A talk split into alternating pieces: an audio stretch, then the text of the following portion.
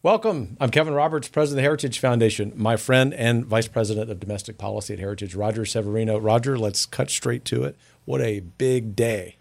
Glorious day. We had six votes to uphold the 15 week protection for unborn life and five votes to overrule Roe v. Wade. It is now dead and buried. Can you 50 believe that we're saying that? Yes, 50 years of struggle, and this is a moment of victory for life. So, no, a lot of people watching are curious to hear you, because of your legal expertise, analyze the high points of the Alito opinion. Well, it's very similar to the leaked opinion. So we had a very good sense of what it was going to be like. And it is fantastic. It is a masterpiece of constitutional jurisprudence. Uh, President Trump had put constitutionalists on the court and they delivered. There is no right under the Constitution to an abortion. Plain and simple. They made it absolutely clear it was made up, it was a figment of the imagination of the left. And they called them out on it finally, and they were honest. And they said it is now time to tell the truth about the matter. Um, there is no right to abortion in the Constitution. The Constitution has no support for it. And now our elected representatives could step forward to defend human life. That was the bottom line of the decision, and it walked through the entire history of abortion in America, uh, how to properly understand the Constitution, where rights come from. And it was a masterpiece that should be taught in, in grade schools, right? This is a new day in American history uh, and a, a victory for the Constitution.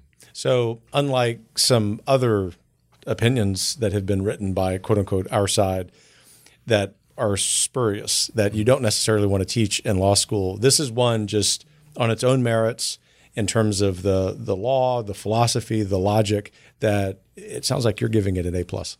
I am. I am indeed. It was everything, just about, just about everything the pro life movement has ever wanted from the Supreme Court. Let the people allow us to protect unborn, innocent human life.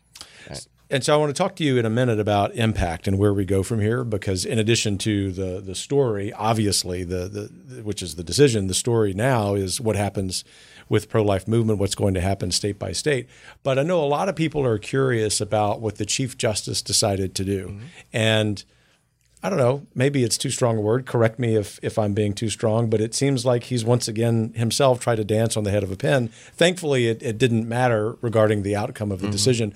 But given your legal expertise, tell us what he decided to do. Sure, it, it he never fails to disappoint conservatives. it's just time and again when he's presented with following the Constitution or making a political decision, he he's going on the political side in uh, too many cases. Not every case. He's good on some cases, but too many cases, the politics override.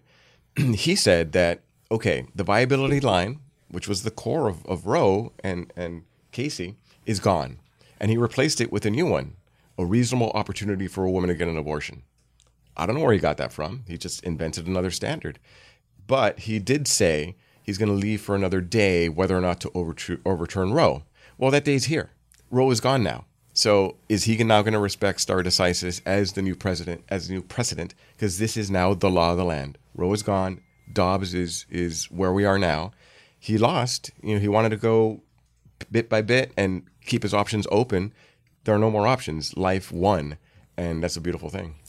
And and one issue that which now, given the decision being out, almost seems like an aside, but I know some people watching this will be curious. What happens with the leak? I mean, will, will there ever be any justice served to the clerk who, I who hope committed so. Uh, we presume it's a clerk. We presume it's a liberal clerk because they had their interests in trying to torpedo the decision. And it, it was a frightening moment in American history.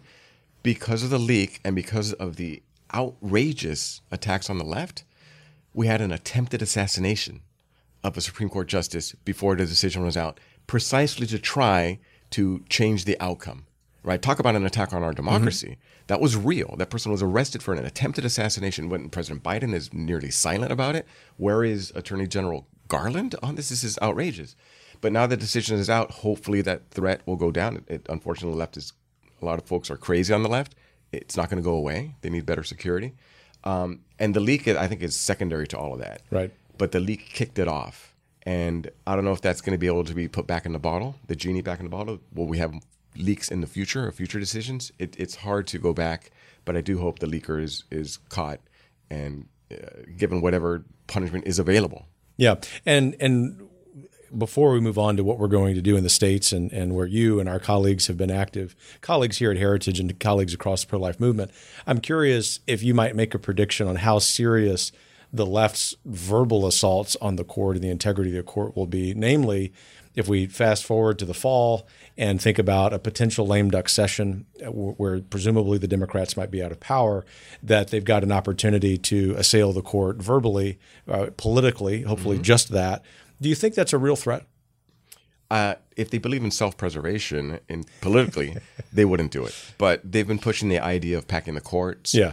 for all this time, and FDR tried it; it blew up in his face. If if the majority, current majority, tries it now, it would blow up in their face as well. Yeah. I think the American people don't want the court politicized. Uh, Roe v. Wade was a political decision. Dobbs is restoring the Constitution over politics. And now we get to actually fight in the political sphere. We had so many members of Congress mm-hmm. who have run on pro life platforms, right. have been elected on pro life platforms. President Biden used to be pro life, right? Now it's their time to step forward, our elected representatives, to say, now we have the ability to defend life, it's, and it's their obligation to do so. Now let's talk about where we go from here. And uh, focused our conversation thus far on the legal side of this.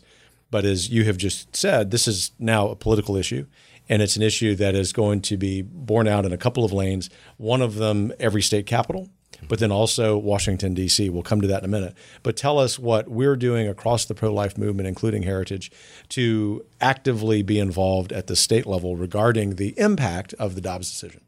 Um, out of the gate, a fair number of states, about a dozen, already have laws that are protective of human life. Mm-hmm. Right? We saw what Texas did, uh, your home state, in, in moving forward in in pushing so hard to defend unborn life, even when Roe was in place. That's gone. Yeah. So all these laws that protected unborn life before Roe spring back into life. States that passed conditional laws where predicting that Roe would fall, those spring into life.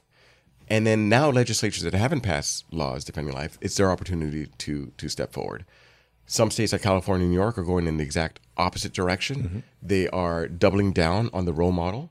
They are saying that unborn life is is not uh, valued, and in that state, it's open season, and they want to subsidize abortions from people coming from other states. Yeah. to states like California. It's it's this ideology that they have that is destructive of human life, and they don't even want to respect the, the laws in other states. They want to eh, export abortion. So that's going to be a, a major problem coming forward because not every state is going to be protective of life. With that in mind, it seems to underscore the necessity of the federal government, of Congress taking action. Walk us through the reasoning that supports that claim as well as what yeah. that political fight might look like. Right. So, and you mentioned what is Heritage doing? And right. Heritage and Heritage Action are very active in states working on things like model legislation, uh, Americans United for Life has been fantastic yeah. on model legislation, ADF, other groups. So we're, we're collaborating with the movement, uh, making sure that the proper responses are there that protect unborn life and support the mothers and the fathers mm-hmm. in these states, right? Because it's, it's, crucially important that it's a holistic view. Um, and that's what we're doing at the federal level. Now, the federal government has an absolute role in this. There cannot be now two Americas one America where unborn life is protected and another where unborn life is treated the, as the equivalent of medical waste. Yeah. Right? That is untenable. Which is not an overstatement. That's how it's treated. That's how it's treated. and we went through this with the civil rights struggle. We we suffered with two Americas for far too long, and it took the Civil Rights Act to to for Congress stepping forward and saying enough is enough. And there's a role to play here. Justice Kavanaugh in his concurrence said that there's a role for state and Congress. It was very specific in saying, and Congress to finally settle these questions. This has to be settled nationally. Uh, a house divided against itself cannot stand. Yeah. We can't have two classes of Americans. So Congress has to step forward and protect them more life.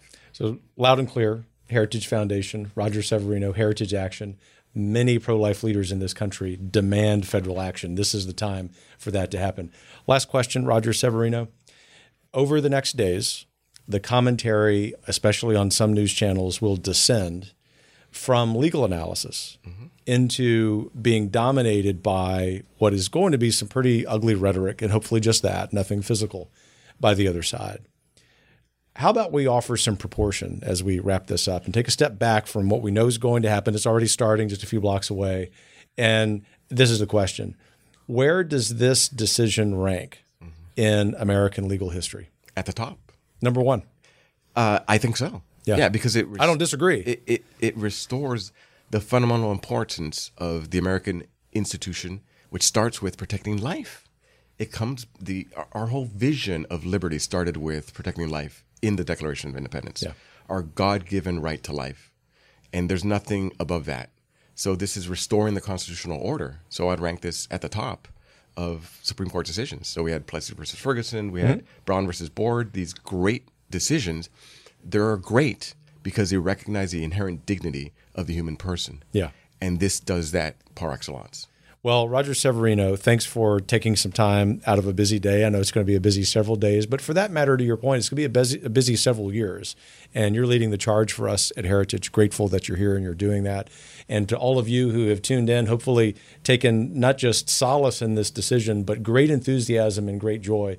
We need to celebrate wins. And as Roger said, this is the biggest of the wins. Take care.